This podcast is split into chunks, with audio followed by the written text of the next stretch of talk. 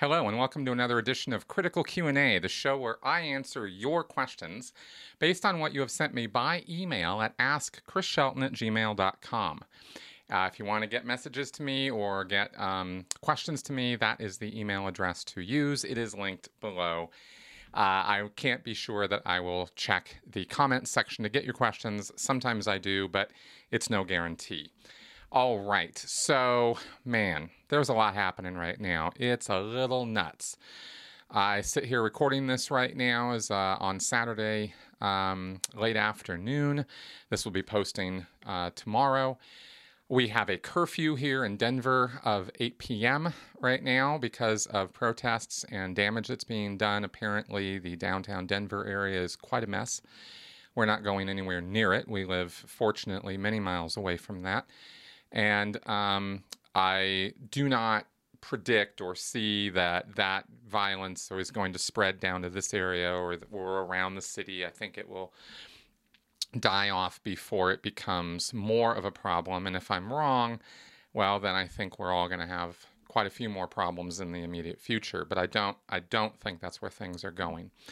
Um, however, there are definite red flags and markers all over the place of, of issues and agendas and problems. And what I want to stress right now, my only real message here right now is that the, the um, case for hidden agitators provoking uh, violence, provoking damage, provoking um, more problems with all of this, more conflict with this it seems that there is evidence uh, that's that such hidden agitators, or if you want to use other terminology for them, like agent provocateur or something, you can do that. But um, for levels of conflict like this, um, generally speaking, th- those things are always present, and we already see you know red flags and markers of that.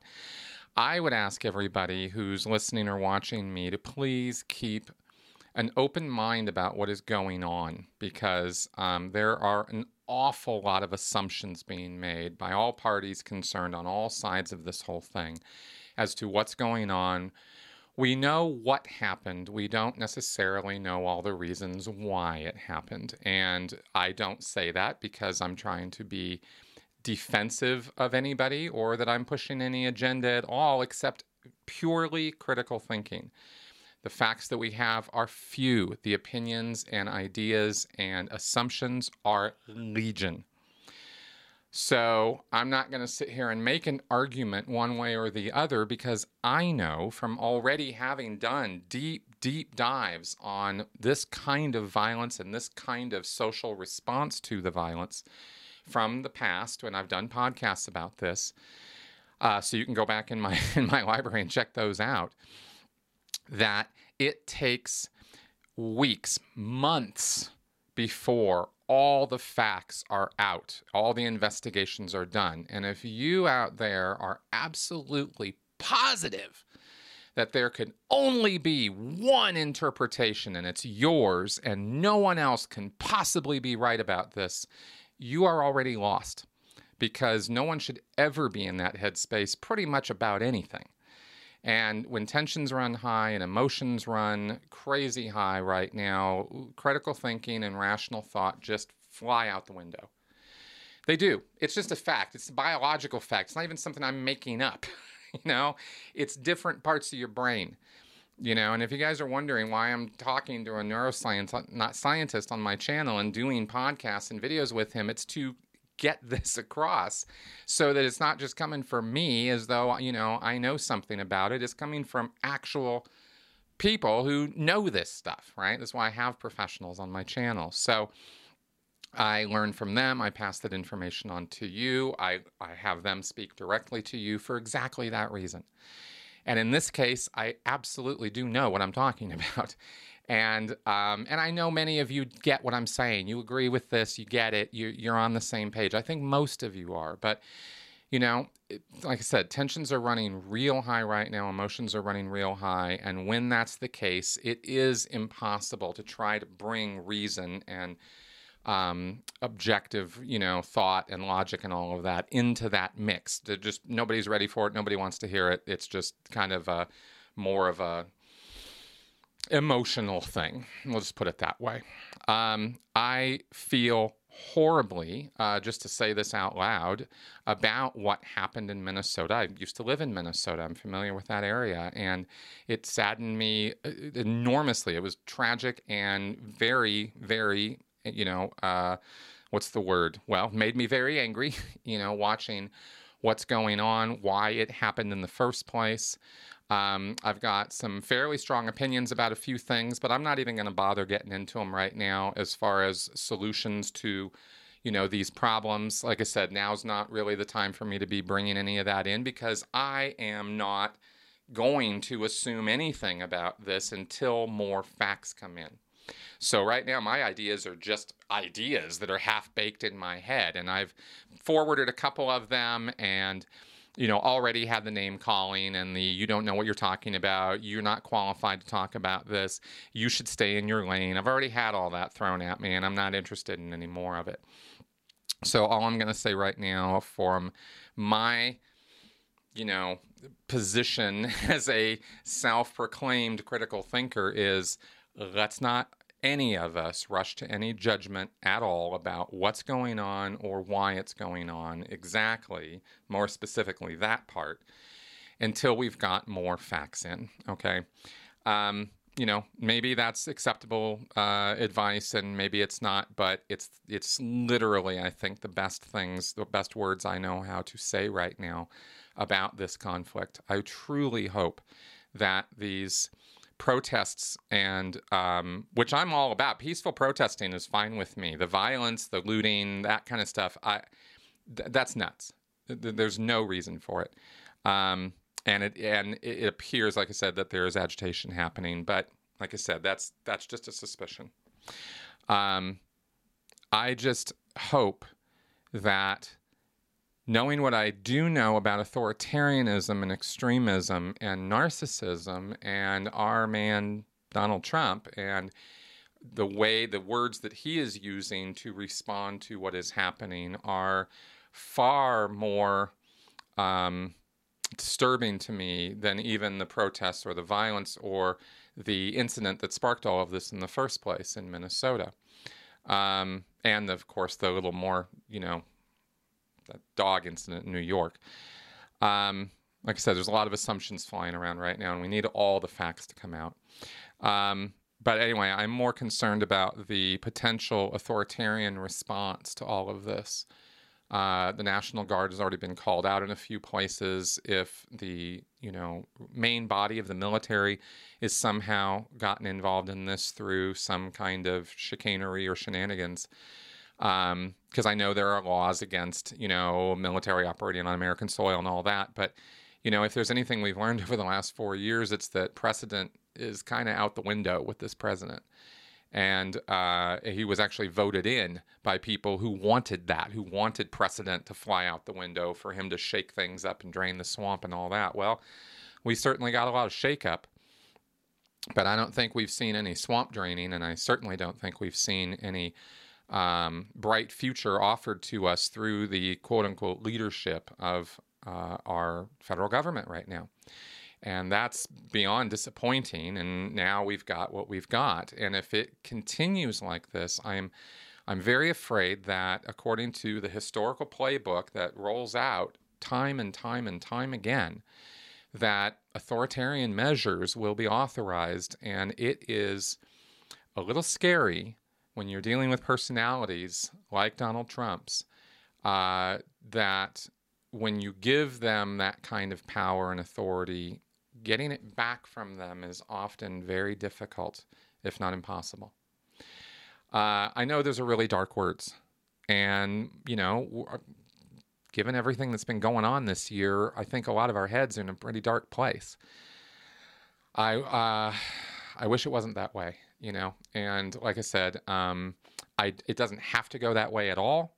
Uh, I could be just you know fearing the worst when there's no chance of you know anything like that happening, and if so. I will be the first to breathe the biggest sigh of relief and freely be happy to admit that my fears were wrong or did not play out the way they did but I know for a fact that my fears are not unfounded. All right, let's see what happens. and in the meantime, um, let's answer some of your questions and let's see where we can go with this to maybe brighten some people's days instead of darken them. Robert Scott. During your last call in show, there was a lot of good talk about finding ways to constructively express oneself in a time of isolation and uncertainty. I recently needed to express a sadness over the loss of life to COVID 19, so I turned the feeling into music. I think sadness is the right response to what's happening sometimes, especially if it spurs one to do something, to create. Do you feel that our culture stigmatizes sadness? Thanks for the question, Robert. And I I would say that if I had to answer this with a strictly yes or no, that I would say yes but there's more words to be said here, so let me qualify all of that by saying first off, the American culture is actually a disparate collection of many different cultures that have a very hard time getting along with one another, and yet somehow have made it work, and uh, and somehow we've grown this country and and created you know this thing, but we still have. I don't know, six, seven, you know, nine different cultures, different little you know, fiefdoms of, of, of, cultural centers throughout the United States, the geographic United States. And so each of these different areas sort of responds differently, has different, way different values and ideals and morals and that kind of thing than, than the other ones do. So you'll get more of an acceptance, for example, on the West Coast to victimhood, uh, tragic circumstances, sadness, um, you'll get more sympathy for that kind of thing than you would say in, you know, uh, well, the South, where it's more of a, you know, pick yourself up by the bootstraps and, you know, pray to God and all will be well and there's a plan and, you know, don't be, you know, too broken up about everything because it's all going to end up all right. And I'm talking in broad generalities already, even though I'm trying to break this down into, you know, slightly more nuanced bits and pieces here. you know, it's you're always going to offend somebody when you start, you know, uh, uh, personalizing or or what's the word? Um, uh, talking about the characteristics of different areas, you know what I mean? Because you're going to run into people in those areas who are like, that's not how it is here. Uh, so I know, I get it. Okay. but generally, so let's go up and say, generally speaking, in the United States, um, there's a sort of um, you know this American exceptionalism attitude that has pervaded the United States for for centuries, decades, uh, certainly you know uh, anyway, a long time, um, and you know, failure, giving up, being sad, being morose, being down, you know, that's frowned upon, generally speaking. People aren't aren't interested. This is why one of the reasons why um, treating depression and anxiety and, and other difficult mental illnesses or, or personality disorders in this country is so difficult because we don't even want to recognize that it exists. We don't even want to acknowledge it. Oh, he's sad. Ah, he's just a, he's a loser. He's, uh, you know, he's just being a victim. He's just this, she's just that. You know, they just throw a thought stopping cliche on the person and they don't have to think about them anymore or do anything about it. So, um, you know, do we stigmatize sadness? Yeah, yeah, I think we do. Um, at the same time, there is also the reverse polarity, though, where we also, you know, can sometimes in some places glorify it or you know, make it out to be some um, something better or more wonderful than it is, the glorious, you know, wonderful sadness of it all. And you see this sometimes reflected in movies and books and things. At least that's how I've seen it manifest. Um, and I thought I'd throw that out there. But I think more, I think culturally in real life, not entertainment, but in real life, I think we tend to um, give it give sadness give give you know that kind of uh, of band of feeling a kind of uh, you know I don't want to I don't, I don't know how to deal with it. I don't want to deal with it. I don't want to deal with it in you. I don't want to be that way because you know turn that frown upside down. Who wants to be a sad Sue why you know don't be so down tone I mean this was pervasive through Scientology Oh my God. I mean, there was just a complete unacceptance of it. You couldn't walk around in Scientology being sad. That was literally unacceptable. So, you know, so you can get to that level. And I know that kind of thing also exists in other religious groups. And, um, you know, and also not just religious groups, also in these, you know, power of positive thinking groups and stuff, they tend to, you know, stigmatize sadness or or anguish or grief as well. So that's the basis for my answer on all of this. And I don't know, it was all just kind of shooting from the hip. Maybe I hope that answer is, is somewhat useful. Michael Yoder. I finally delved into the OT3 materials with commentary. Besides the bizarre space opera crap, I stumbled over Incident 1 and Incident 2, and that it leads to R6. They read like bad storyboards for an even worse sci fi flick, with cherubs and trumpets, waves of light, chariots, and then terrific winds and thetans and so on. What was the purpose of Incidents 1 and 2 in the Scientology narrative? Do they relate to auditing, or are they just an explanation of what was supposed to have happened 75 billion years ago?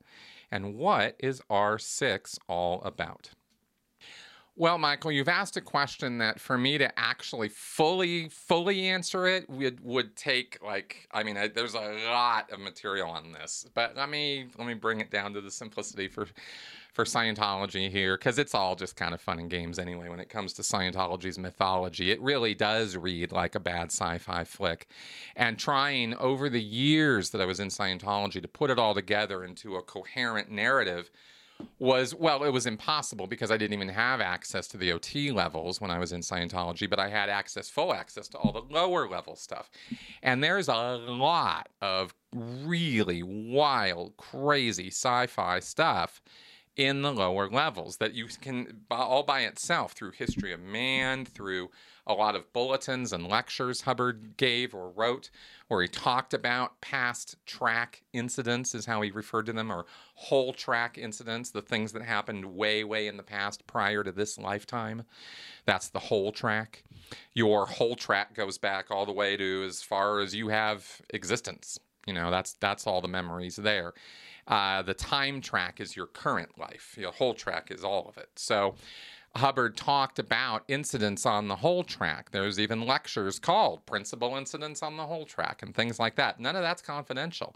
And Scientologists eat that stuff up. I was so hungry for it and um, and yet continually felt like I was running into obstacles because I knew that there was this confidential information. So you get a sort of hodgepodge mix when you throw the OT levels on top of the other stuff that Hubbard wrote or put together. You get this sort of a snapshot of here and then a snapshot of here and then a snapshot of here. It's like it's not a, a, a continuing narrative. It's more of a collection of musings and ideas and and and factoids that Hubbard would throw out during his lectures. He never really sat down and said, "Okay, kids, it's story time. Here's where we all came from and here's what happened next and then here's what happened and then here's what happened." None of that. That doesn't exist anywhere in Scientology which is why putting it all together, I always go on about this because it's just, you know, you got to piece this and then this. And sometimes he's talking about stuff and he doesn't give precise dates. I mean, when he's talking about incidents that are 68 trillion, trillion years ago, that's an awful lot of years ago, but he's still only bringing it down to a, a, a band of a trillion years. You 68 trillion, trillion years ago okay, well, how many billions of years? How many, you know, millions of years? How many hundreds of that? Like you're trying to bring this down to an incident, which you can then compare to the date of another incident, another one. You see what I mean? It's just it's it's all over the place. Just it's a it's it's confusing as hell. Okay, so given all that background, I set all this up so that I could tell you that it's it's very difficult for me to tell you exactly what the significance of these incidents are, except that the the incident one is basically the earliest. Uh, well, it's not actually the earliest incident, but it's it's because four quadrillion years ago, when Hubbard said incident one happened, which is him him saying is the entry into the into the MEST universe of the physical universe, this this place we all live Well, if that's true, it actually contradicts, you see, the earlier data just a couple years before, 1964, 63 time period. He's laying out incidents that were supposedly quadrillions of, you know, trillions upon trillions of years ago, um, billions and billions of years ago, trillions and trillions of years ago. So, what are you supposed to think about all that, right? It just doesn't, you, you can't make it work. So we we hone in on the OT3 narrative because it's you know confidential and it's supposed to be very explanatory, the most directly explanatory um, narrative of why Earth exists the way that it does now. Uh, the earlier stuff, you know, there's hints of an a- invasion forces, you know, aliens coming to Earth and invading it, and there's aliens fighting aliens on Mars and Venus and here, and there's uh, you know a galactic confederation and council, and there's the Markab and all that stuff. But so the incident one sort of being the later incident on the uh, uh, on the discovery process, Hubbard would say, right, being the most recent discovery, uh, sort of invalidates some of that earlier stuff and tells you, okay, we said all that before, but actually four quadrillion years ago. There it is. That's when we all came into and entered the physical universe with cherubs and horns blowing and all that stuff you're referring to. So, so in a way, maybe that incident one sort of relegates all the rest of the earlier stuff that contradicts it at least onto the trash heap or forces you to think well he must have gotten the dates wrong.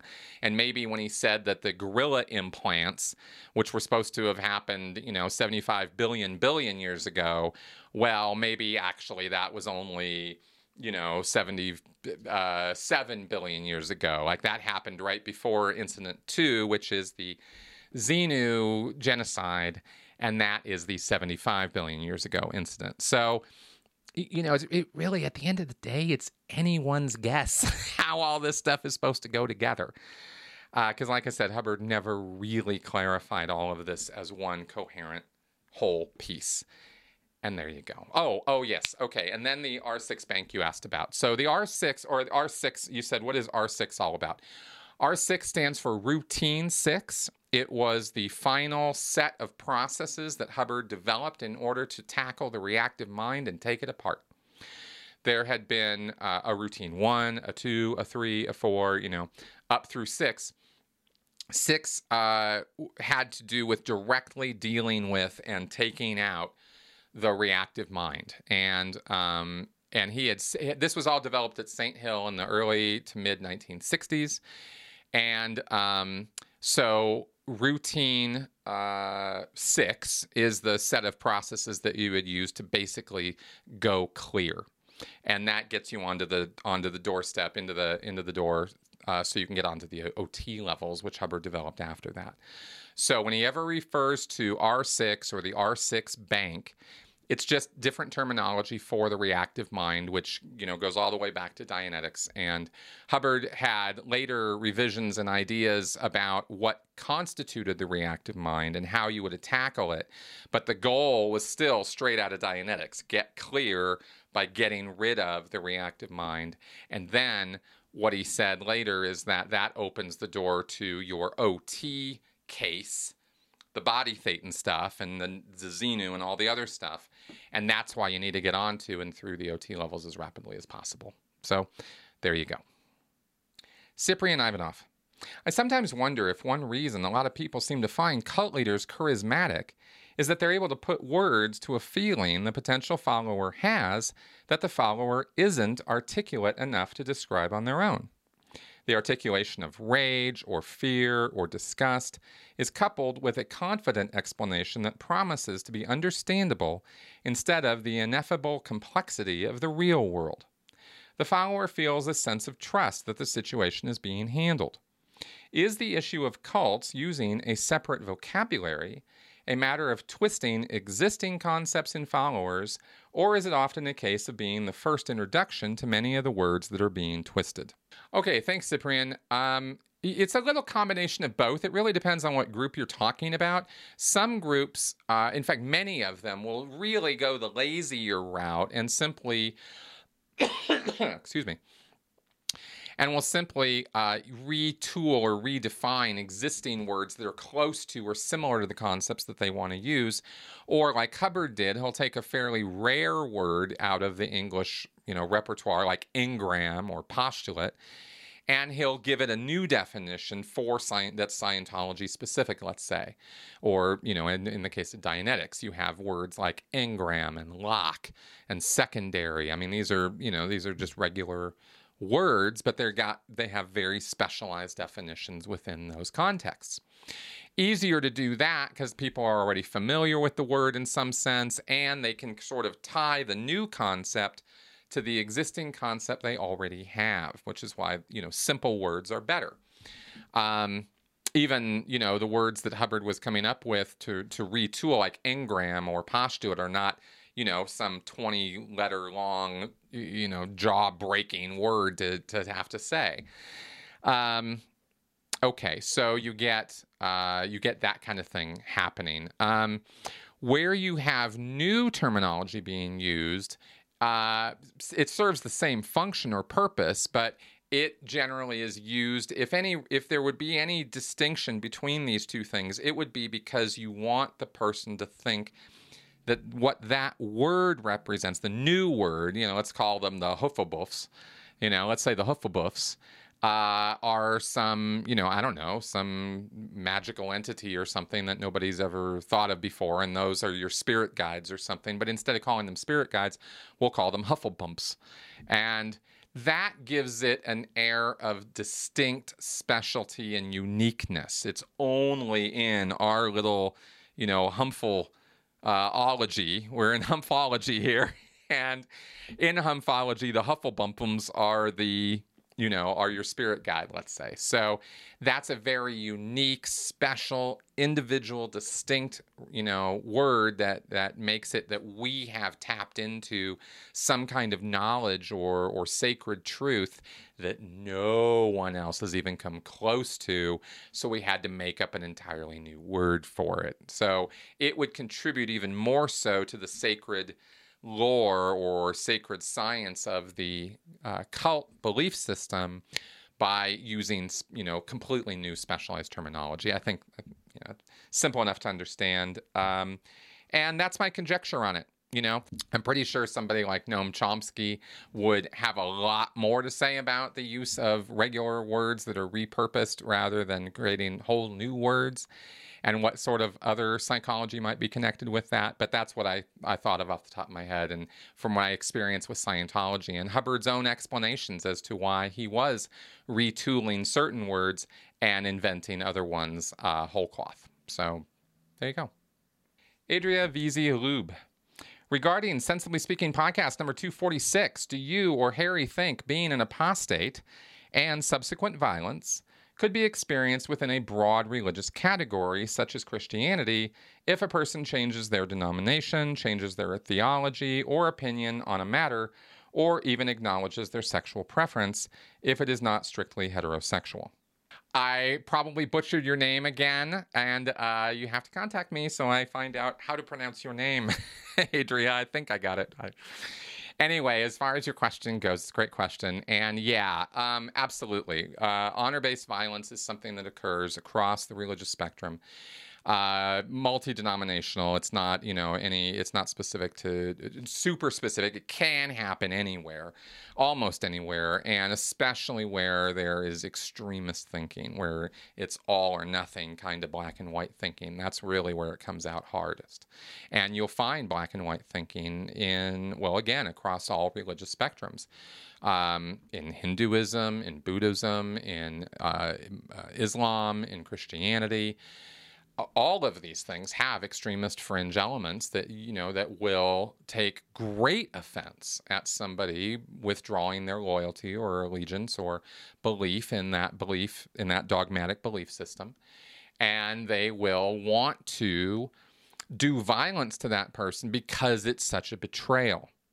Um, this is you know this is just cult thinking 101 right? And So, yes, it's absolutely positive across any of these spectrums that you'd see that. Um, how often the percentages of it, that's the whole point of doing these studies is to find out because we don't know uh, how bad the situation is in any of these groups. We have some red flags and indications that it's bad, but we don't know uh, on a broad spectrum, we don't know just how violent how, how what percentage of these extremists make up the whole group and out of that how much of this honor-based violence is going on. We need a lot more studies of this in order to know that for sure. All we know for 100% sure is that it does happen and we know a lot of the reasons why it happens. James walberg i find the rpf morbidly fascinating. My question is exactly where is the rpf there must be more than one building where these people are housed. How many of these facilities are there, and are they just in LA and Clearwater? Are they nondescript buildings, or are they identified with the Scientology logo? I assume that celebrities are treated differently when they are in the RPF than the rank and file. What kind of things do celebrities have to do in the RPF? Okay, James, thanks for uh, asking this question here. And um, you, like others in the past, have expressed in your question some false information, which I want to clarify first. Celebrities never do the RPF. The Rehabilitation Project Force, or RPF, is a Sea Org only activity. There have been exceptions in the distant past, back in the 70s and I think 80s. There were a few staff who were put on RPF like programs or, you know, in a couple of cases just thrown straight onto the RPF. But that was the that was wildly rare and and wildly not what Hubbard said to do or how to do it, which is why it never continued. Um, the RPF is not for people who are not in the Sea Org. You have to get there. You have to be assigned to it, and it's a full time operation. So, I mean, you're giving up everything when you're on it, and you and you're already in the Sea Org where you've already given up all of the outside world. You're not in the outside world anymore. You're in the Sea Org.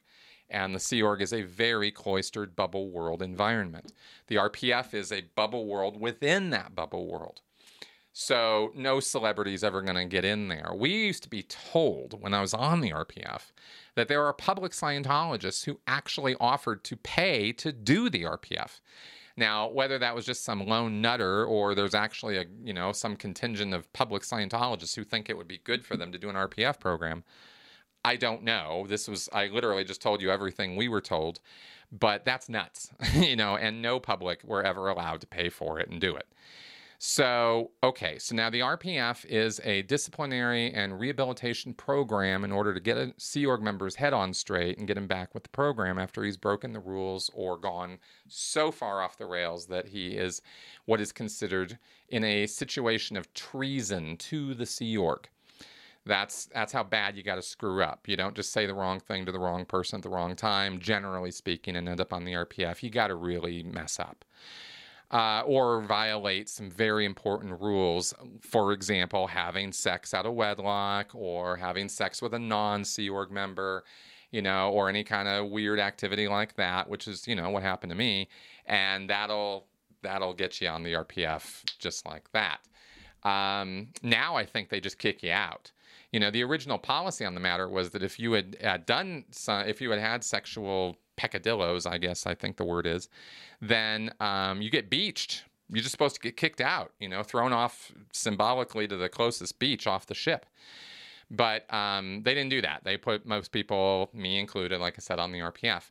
Other things that will land you there are breaking things to a marked degree, creating a huge shore flap or problem for Scientology somehow. Like, for example, there was an event happening one time. The sound went out. David Miscavige's face was all across the screen, and no sound was coming out. And people in the audience were, you know, what's going on? It went on for an extended period of time. Senior executives got involved. What's going on? Well, three people went to the RPF that night because of that. So that is the kind of thing that'll get you there.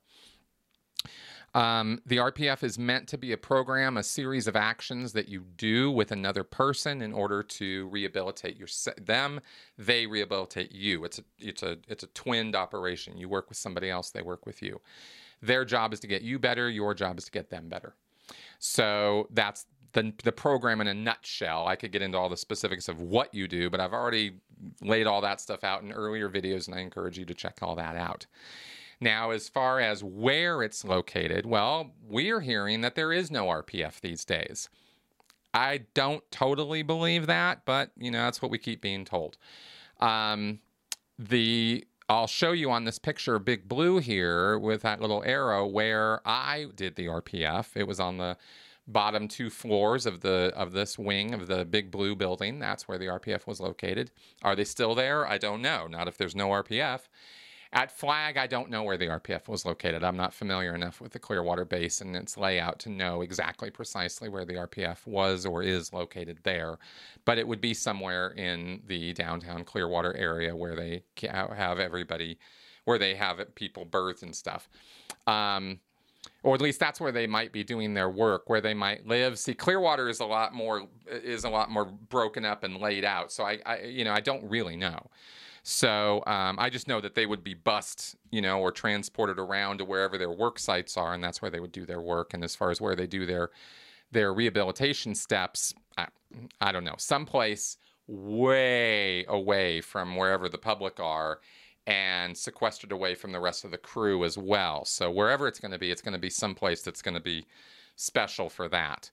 And um, and just in case there is any uh, other confusion about this, the all the stories you've heard about the hole that David Miscavige set up in the double wide trailers at the Gold Base, uh, where he kept people prisoner with bars on the windows, locked doors, security guards, etc. That is not the RPF. That was Miscavige's own invention, and that was actually probably the one thing in Scientology that's worse than the RPF is was the hole. And as far as we know, that's no longer instituted the same way that it had been. But all those people who were in the hole are still, you know, if they're still in the Sea Org and they're still alive, they're still being screwed around with. So that's what I can tell you about all that. And now it is time for some more flash answers. Nick C.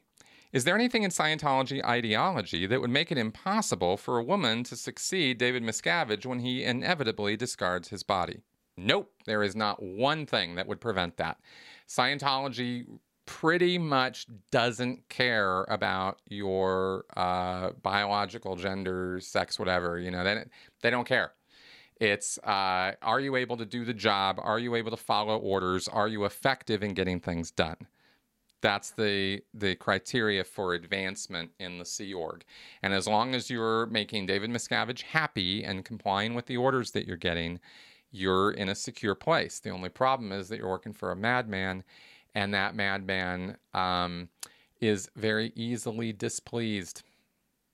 So it tends to be the case that women rise more easily than men in power positions, but um, there, there, are still, you know, plenty of males uh, around David Miscavige and his, you know, circle of influence. Um, but it's just a notable thing that over the years, I always noticed that it was women who rose more easily than men. TJ Feeney, what did you think of the new images of the Pattinson bat suit? I like it, but not a fan of the collar and cowl.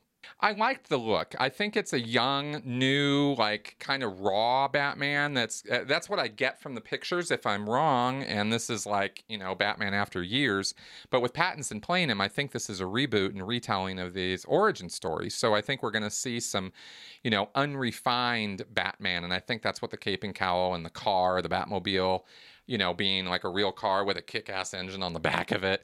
Uh, I'm looking forward to seeing what they're going to do with it. Unfortunately, with everything that's happening, the production halted. So hopefully uh, things can get under control before you know long enough. Uh, anyway, we'll see what happens with that. But I liked what I saw. Bill, son of Tom, which cult has the sexiest men and women? I say Mormonism. It's funny you say Mormonism. I I can never really sexualize Mormons. I just can't do it. I don't know. Somehow the white shirt. The, I don't know. There's just something about that that that kind of turns me off. I guess I could say. But as far as uh, who's sexier, I don't know. Um, you know, there were some pretty good-looking Scientologists. I will say that. Okay, so that is our show for this week. Thank you very much for coming around and listening to me ramble on like this and answer your questions. I really, really appreciate your viewership. And um, I know that these are difficult times and they might get a little more difficult before they get better, but I am positive that they are going to eventually get better. And we are going to get through these crises and we're going to somehow navigate these turbulent waters and get to some shore of, you know, island of sanity and calmness here somehow. Uh, I don't know exactly how. I've got ideas. Everybody's got ideas. But why don't we actually get all the facts in and then we can figure out what to do about it? I'll see you guys next week. Bye bye.